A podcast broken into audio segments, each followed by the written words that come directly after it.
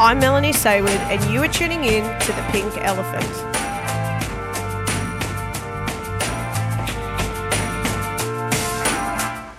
Hi there, and welcome to the Pink Elephant podcast, where we talk about the most undiscussed issue in the body of Christ today. That despite all we know, it can feel like there is something missing in our faith. I have been procrastinating over this episode for some time because it is a mammoth topic and there is so much difference already in what Christian communities believe about it. But I've been trying to remind myself that my goal in this podcast is not to provide theological debate, even though naturally you can't not talk about theology when you talk about God. No, my goal has been to consider how the practice of our faith is aligning with what we believe. It's been all about depth. By going deeper in the word, deeper into what it means for our life, if we were truly convinced of the goodness of this gospel. Okay, that's probably enough prefacing, but the topic for the next two episodes, maybe even three, is the Holy Spirit. If you've listened to my story, you would know that I first attended a Presbyterian church, and then as a young adult, I attended a Pentecostal church and have largely attended Pentecostal churches since, with the exception of a small stint in a Baptist church, which actually didn't stay Baptist for very long because the senior pastor decided to retire and the leadership of the church was actually handed over to another Pentecostal church. Anyway, I have also completed a non denominational leadership program attended by leaders from Anglican churches, Salvation Army, Baptist, Uniting, etc., etc. And I've been studying a Master's of Divinity for the last four years through a Church of Christ Bible College. My point is, I have always had an appreciation for the various denominations, and I think there is much that we can learn from each other. I certainly don't presume that the denomination I am in is the right way, if you know what I mean. However, my tendency toward Pentecostal traditions really comes down to their slant on the Holy Spirit. Though I must say that even Pentecostal churches these days can be very unpentecostal and unspiritual. Growing up in a Hindu family has meant that I am familiar with the spiritual. And I'm sure you can imagine some spiritual experiences I've had were not very pleasant. I couldn't deny it even if I wanted to that the spiritual world exists. And of course, I've mentioned before many times my own experiences with dreams. The point is, I believe in the Holy Spirit, and I believe the Holy Spirit is an active factor in the body of Christ today. And most denominations would agree with that statement. But of course, where we all tend to differ when it comes to the Holy Spirit is exactly what active means and looks like. So I'm going to delicately attempt to talk about a complicated topic, knowing full well that most traditions don't agree on how the Holy Spirit operates. Now, before I begin, I'm making some assumptions in this episode. I'm making the assumption that the person listening to this episode is a follower of Jesus who has heard, learned, and understands something about the Holy Spirit. I'm making the assumption that you believe in the Trinity, which I know excludes some denominations, and I'm sorry for that. I'm not doing that deliberately. I just know that it would be really hard for me to deliver the perceptions and interpretations I have about the Holy Spirit without acknowledging that I make this presupposition whenever I attempt to understand the Holy Spirit. Also, I do interpret the Holy Spirit as a person, although I say this with less certainty because I realize that the Holy Spirit is mysterious and probably doesn't fit neatly into the little box that we would like it to fit into. But even if you don't agree with all my assumptions, I still think this episode could be really helpful. There is much that we can glean from Scripture about the Holy Spirit. The Holy Spirit is a regular and active participant throughout Scripture, from beginning to end. In Genesis 1, the Spirit was hovering over the face of the waters. In Genesis 40, Joseph is being shown the future through a dream revealed via the Spirit. In Samuel 1:10, the Holy Spirit comes upon Saul and he is compelled to prophesy. In Judges 6, the Holy Spirit comes upon Gideon to win a battle. In Judges 14, the Holy Spirit empowered Samson to tear apart a lion with his bare hands. In Isaiah 34, the Spirit is described as gathering people. In Ezekiel 2 and 3, the Spirit entered into Ezekiel and lifted him up, and the Spirit spoke, and Ezekiel could hear him. Now, we haven't even gotten to the New Testament yet, and there's actually still so much more in the Old Testament that I just don't even have the time to mention.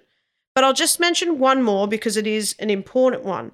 In Joel 2:28, we are promised that the Holy Spirit will pour out on all, sons, daughters, young and older, will prophesy, have dreams, and see visions. Then Jesus comes along, and his conception is made possible by the Holy Spirit.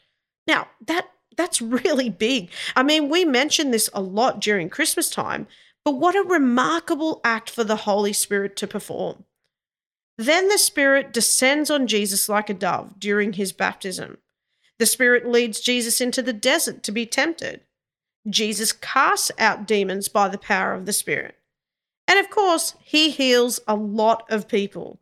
There's the centurion's servant in Matthew 8, Peter's mother in law in Mark 1, a leper in Mark 1, a paralytic in Matthew 9, the woman with the issue of blood in Luke 8, the two blind men in Matthew 9, the man who couldn't speak, that was Matthew 9 too, the withered hand, Matthew 12. And of course, he raised a few people from the dead. That's in Luke 7, Luke 8, and John 11. And then we get to the book of Acts, one of the most sensational books of the Bible in terms of its relaying of the Holy Spirit's traits and capabilities, which should all be very important to us. In Acts, we see the following the first ever occasion of speaking in tongues, something that we have no evidence of occurring prior to the Pentecost. The Holy Spirit empowers people to speak and teach boldly, I might add, and sometimes in the face of persecution. This happens with Peter, Paul, Stephen. The Holy Spirit prompts thousands to accept Christ on several occasions. The Holy Spirit frees Paul and Silas from prison in a violent earthquake. There are frequent healings. The crippled beggar in chapter 3 and chapter 8 tells us that many who were paralyzed were healed, and there was a man with crippled feet in chapter 14. As Stephen is being stoned, the Holy Spirit allows him to gaze into the heavens and see the glory of God. Paul is filled with the Holy Spirit, and the scales on his eyes that were causing him to be blind fall off. And it says in Acts 9, verse 31, that the Holy Spirit encouraged the growth of the church numerically. In Acts 16, the Holy Spirit prevented Paul and Silas from traveling into a particular land. And of course, there is the intimate guidance of the Holy Spirit. The Holy Spirit spoke several times to Philip in chapter 8, instructing him to walk here and there. It even says after Philip baptizes the Ethiopian eunuch that the Holy Spirit snatched Philip away so that the eunuch never saw him again. I mean, how interesting is that one? And then Peter has a vision, and the Holy Spirit verbally gives him the interpretation of that vision, which paves the way for a meeting with Cornelius, the first Gentile to convert and receive the Holy Spirit. And there were more visions, dreams, and other miraculous occurrences recorded in the book of Acts, which is only 28 chapters long. The Holy Spirit is capable of many things and is consistently present and active throughout Scripture. Now, here is my question the million dollar question. Why don't we see the Holy Spirit operating like this today? Don't get me wrong, we do see the Holy Spirit operating. He does guide us, and, and people have visions, and of course, there are tongues, but there are significant gaps. Not everyone seems to experience the kind of guidance that we see in Scripture. And of course, there's the healings. Yes, Healing does happen, but they aren't nearly as often as what we read in Scripture.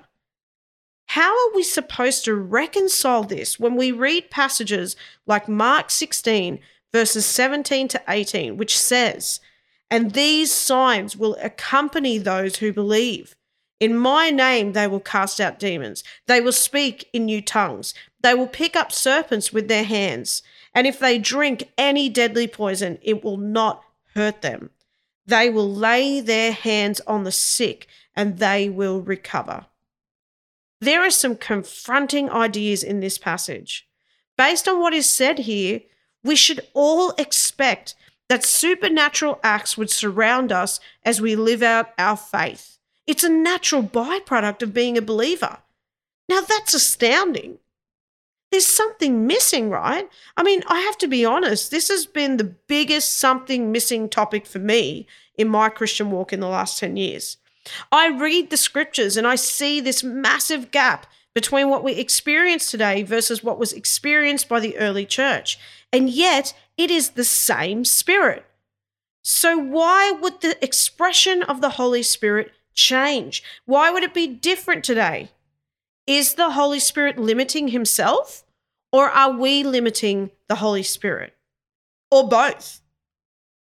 I have prayed and wrestled with this conundrum for years. And so today, I want to share with you what I think accounts for what is missing in the body of Christ when it comes to the Holy Spirit and how he operates. But first, a question Is it possible to limit the Holy Spirit? And if so, why would the Holy Spirit be limited? There's this really interesting and short verse in 1 Thessalonians 5:19. It says, "Do not quench the Holy Spirit." Within the statement, Paul is implying that we are capable of doing things that would impact the expression of the Holy Spirit. In other words, if Paul is instructing the Thessalonians not to quench the Holy Spirit, the implication is that the Holy Spirit is quenchable by us. Okay, so in general, the Holy Spirit is not limited, right? If the Holy Spirit wanted to do something, anything, he could do it. He is not limited in his capabilities, but to a degree, he is limited in his ability to work within us and through us because that relies on our cooperation. Even Jesus was limited in his ability to perform miracles in his hometown because of the people's unbelief.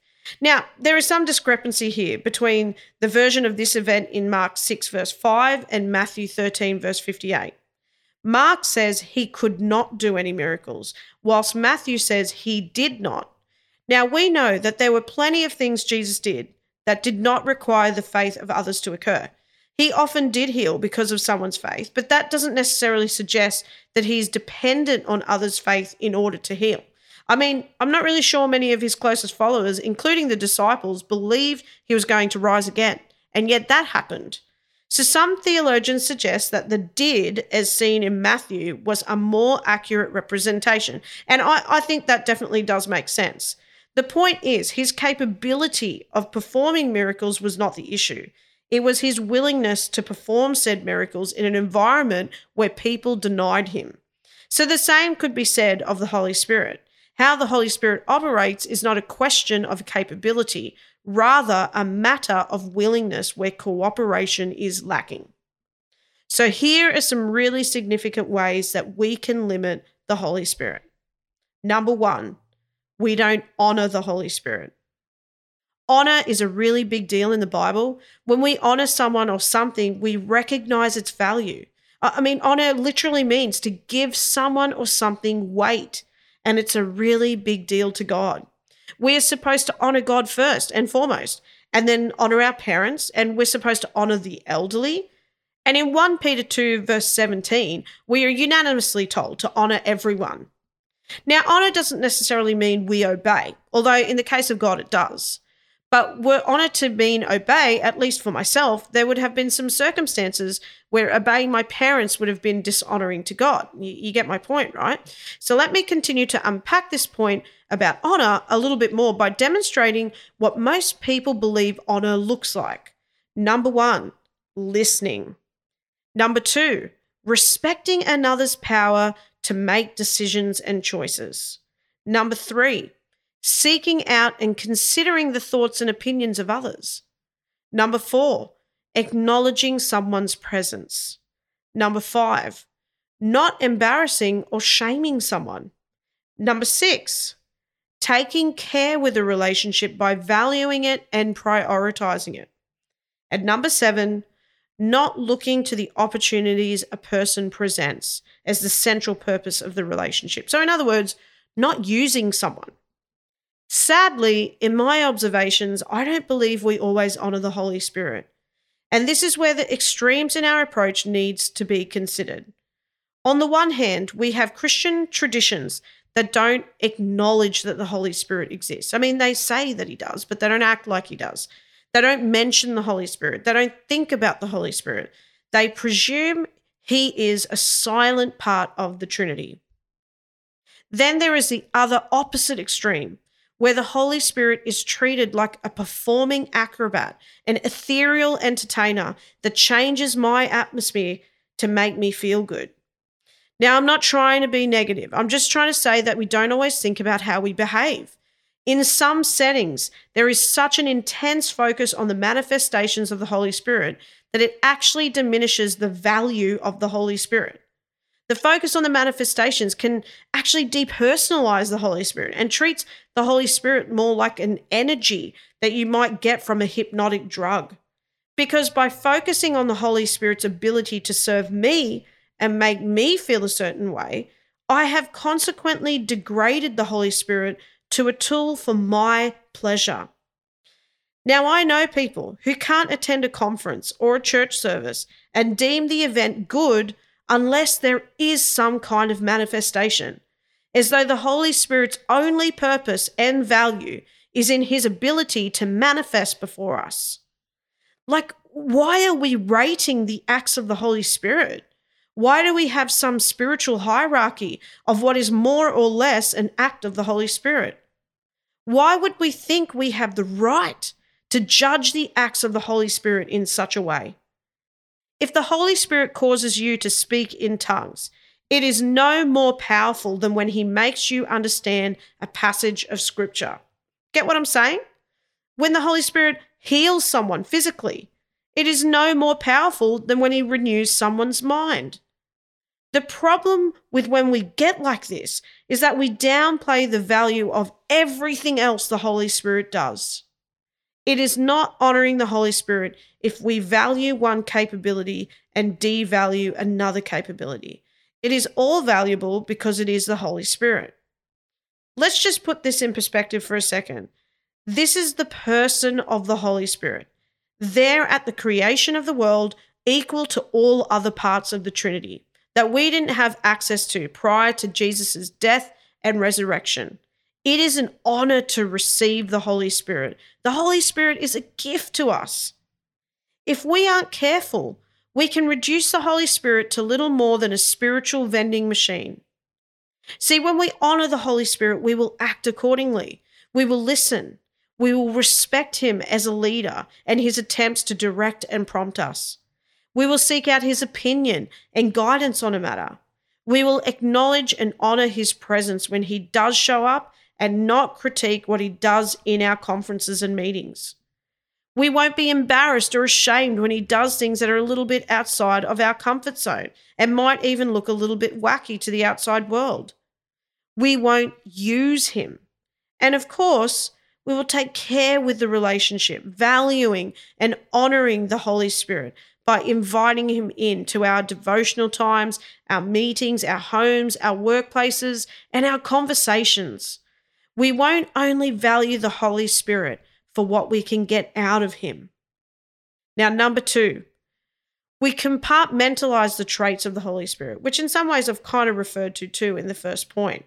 One of the hardest things to grapple with is the fact that the Holy Spirit has these traits that almost seem like they are the opposite.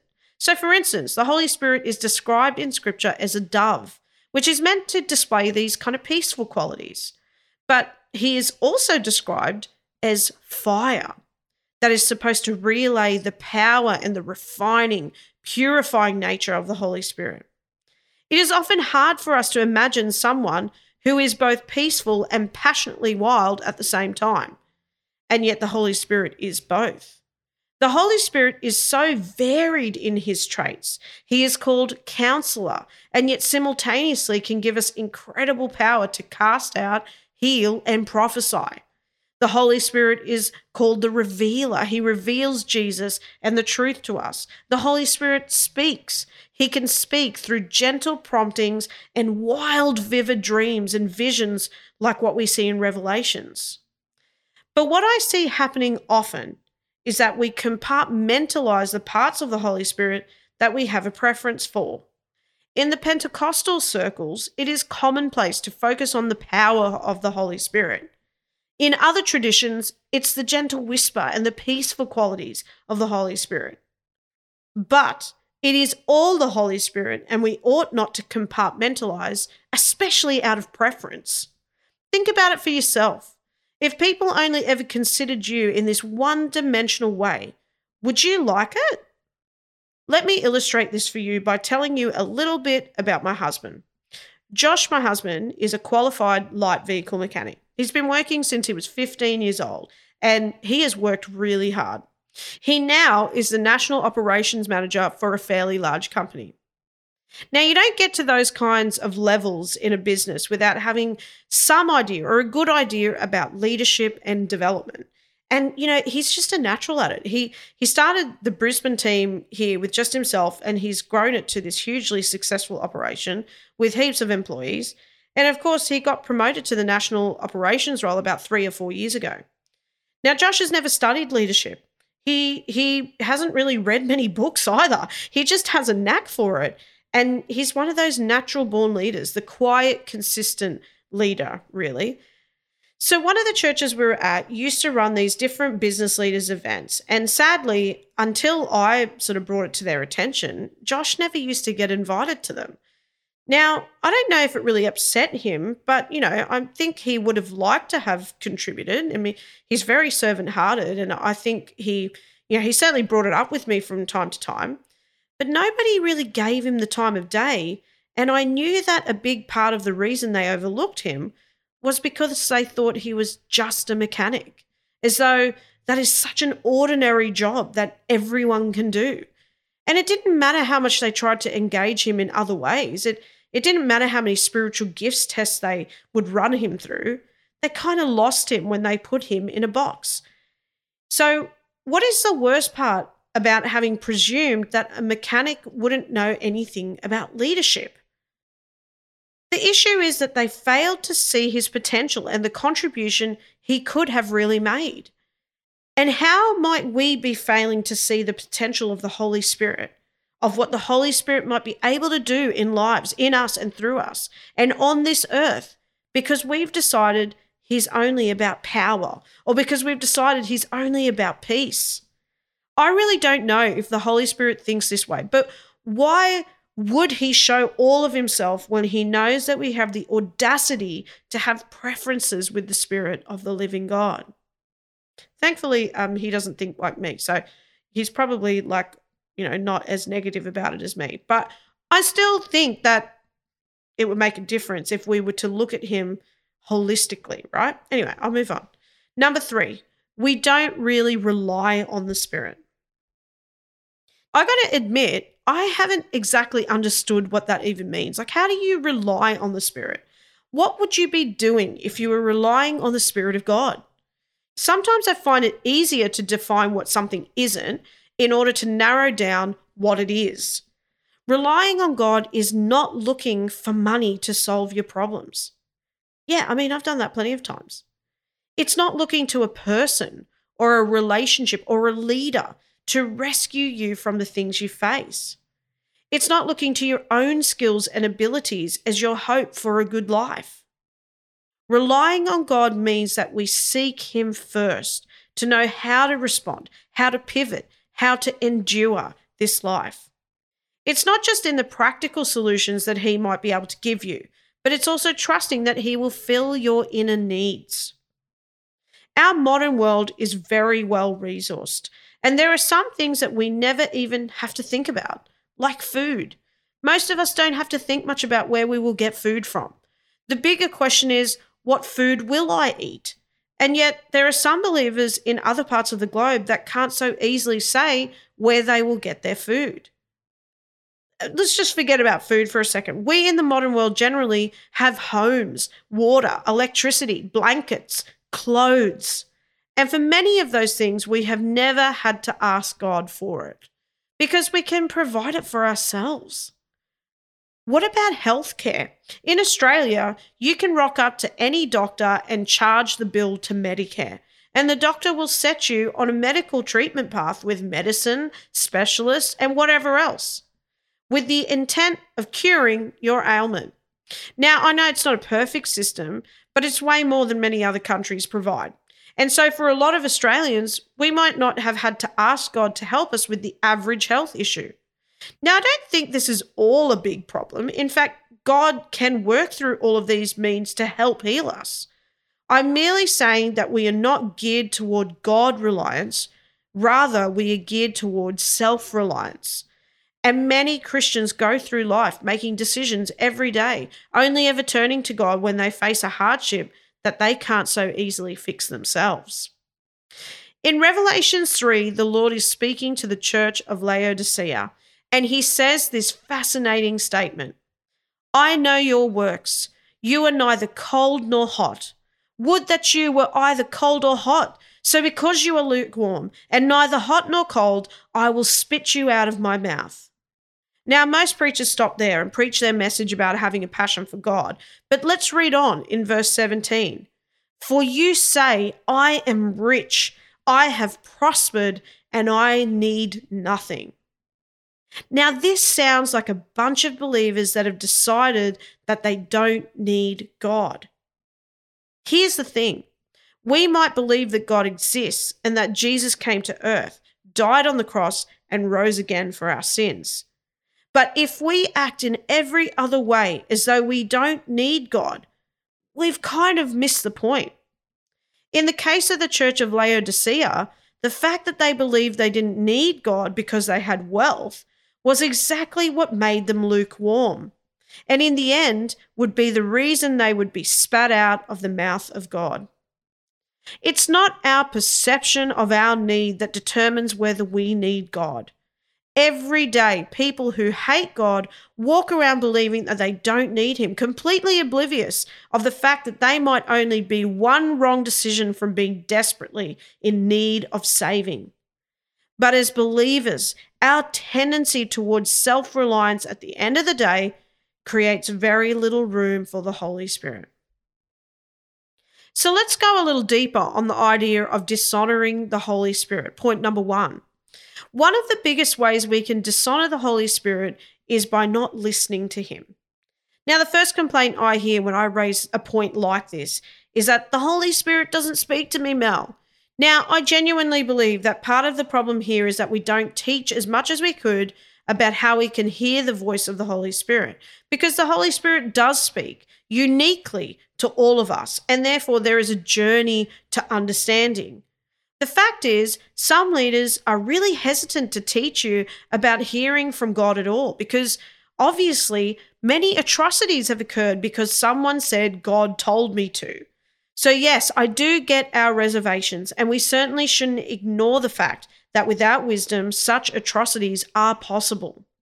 But on the flip side of that, Jesus tells us in John 10, verse 27, that his sheep hear his voice. They hear his voice and they follow it.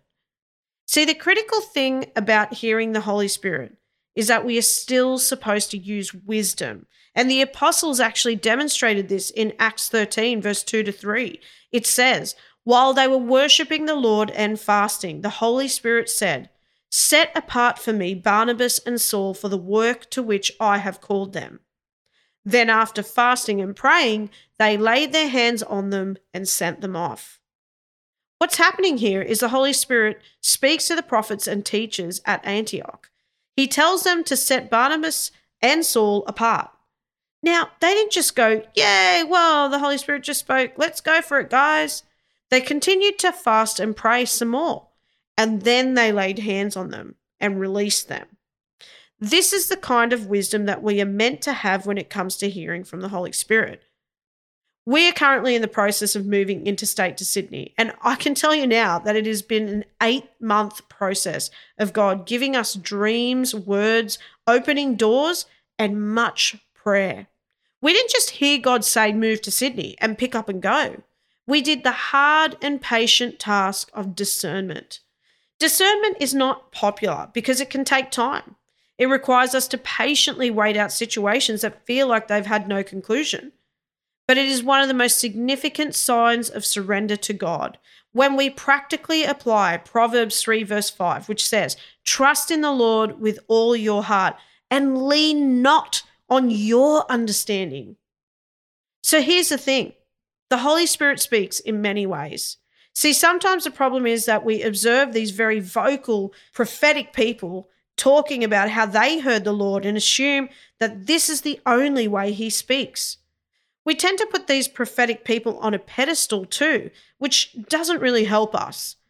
And we assume, well, maybe I'm just not one of those chosen people whom he speaks to. Anyway, this is such a big topic, so I am actually going to dedicate one of the Holy Spirit episodes to hearing from God because I just think it would be irresponsible of me to say, hey, the Holy Spirit does speak, and then not actually give you the tools to hear him.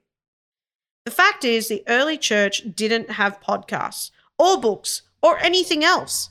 They didn't even really have scripture. Well, at least not the New Testament. Many of the letters and gospels were written decades after the church was actually birthed. They had the Holy Spirit. They were reliant on his voice. Now, that's not to say that the Holy Spirit doesn't work through these resources that we have today. It's just to say that the Holy Spirit is first and foremost our guide. You guys have heard me mention before how I went through a severe eating phobia last year for like 10 weeks. One of the things I did when I went through this was that I waited for the Holy Spirit to guide me and tell me how I needed to walk out the journey. It was hard and I did have to be patient. I was up and down emotionally, but the path the Holy Spirit led me on was right and I will never regret it. Okay, so here's the big point. We haven't seen yet what the Holy Spirit is capable of. And I'm not just talking about the big moves of the Holy Spirit. And I'm not just talking about the feeling of his presence or his healing words either. I'm talking about all of it. The Holy Spirit is our hope for everything in this life. We cannot live this faith journey without the Spirit. That's why it was so critical to the gospel that we receive this Spirit. It was an essential part of the new covenant. We are a new creation in Christ, but we haven't got much chance of staying alive in this newness of life without the Spirit of God. The Holy Spirit is our hope in resisting sin and living a faithful life. Galatians 5:16 says, "But I say, walk by the Spirit, and you will not gratify the desires of the flesh." He doesn't say that when you walk by the Spirit, there's a better chance of resisting the desires of the flesh. It says you will not gratify the desires of the flesh. We're often trying in our own strength to resist sin, but here we are told that resisting temptation is a direct result of relying on the Spirit, hearing the Spirit, and responding to the Spirit's prompts. The Holy Spirit is our hope of experiencing God's love. Romans 5, verse 5 says, And hope does not put us to shame because God's love has been poured out into our hearts through the Holy Spirit who has been given to us. This couldn't be clearer. God's love is poured out into our hearts through the Holy Spirit. The Holy Spirit is the main vehicle for experiencing that love. The Holy Spirit is our hope of freedom. Romans 8, verse 2 says, For the law of the Spirit of life has set you free in Christ Jesus from the law of sin and death. And 2 Corinthians 3:17 says, "Now the Lord is the Spirit, and where the Spirit of the Lord is, there is freedom." Freedom is a given when the Spirit of the Lord is present and active. Not only does the Spirit give us freedom from the law of sin and death, but his goal is to continue leading us to a greater freedom in Christ. The Holy Spirit is our hope for revelation. 1 Corinthians 2, verse 10 says, These things God has revealed to us through the Spirit, for the Spirit searches everything, even the depths of God. The ongoing, growing revelation of Christ in us is wholly and solely dependent on the Spirit of God revealing Christ to us. This is huge. It means that there is no sermon, no message, no podcast, or book that is able to reveal Christ to us without the active living Holy Spirit. The Holy Spirit is our hope for unity. Ephesians 4, verse 1 to 3 says, I, therefore, a prisoner for the Lord, urge you to walk in a manner worthy of the calling to which you have been called, with all humility and gentleness, with patience, bearing with one another in love, eager to maintain the unity of the Spirit in the bond of peace. Everything that we have been promised in Christ is enabled through the Spirit of God living in us. This is our hope. In the next episode, we are going to keep talking about the Holy Spirit, but a very specific aspect. We are going to talk about the anointing. But before I close, I want to tell you one more story out of Acts. When you've been a Christian for a while, you kind of take it for granted that Jesus healed. Jesus was divine, so it isn't so shocking in some ways that he was able to raise people from the dead. I mean, I'm not saying it's good that we feel that way, but it just happens to be that way when you've been a Christian for a long time. But in Acts 9, from verse 36, Peter raises a woman to life. Tabitha had died. And verse 40 tells us that Peter walked into her room, knelt down, and prayed. He looked at her and said, Tabitha, arise. And she was completely resurrected. I don't know if there is any greater miracle than someone being brought back to life. I mean, dead is dead. But the Holy Spirit operating in Peter enabled him to raise a woman from the dead. You might be like me, who has read the incredible acts that Jesus performed and thought, yeah, but he's Jesus. But with Peter, no such excuse can be given. He was just like us. It's the same Holy Spirit working in him. And it is the same Spirit that raised Christ from the dead, living in you too, as Romans 6 tells us. The Apostle Paul's message to the Thessalonian church is still so relevant today as it was those hundreds of years ago when he wrote it. And we ought to take this instruction seriously, as though our communities and societies depend on it, because they do. Do not quench the Spirit. Thanks for listening to this episode of The Pink Elephant. You can follow me on Instagram, Facebook, or you can check out my resources on my website, meljsayward.com.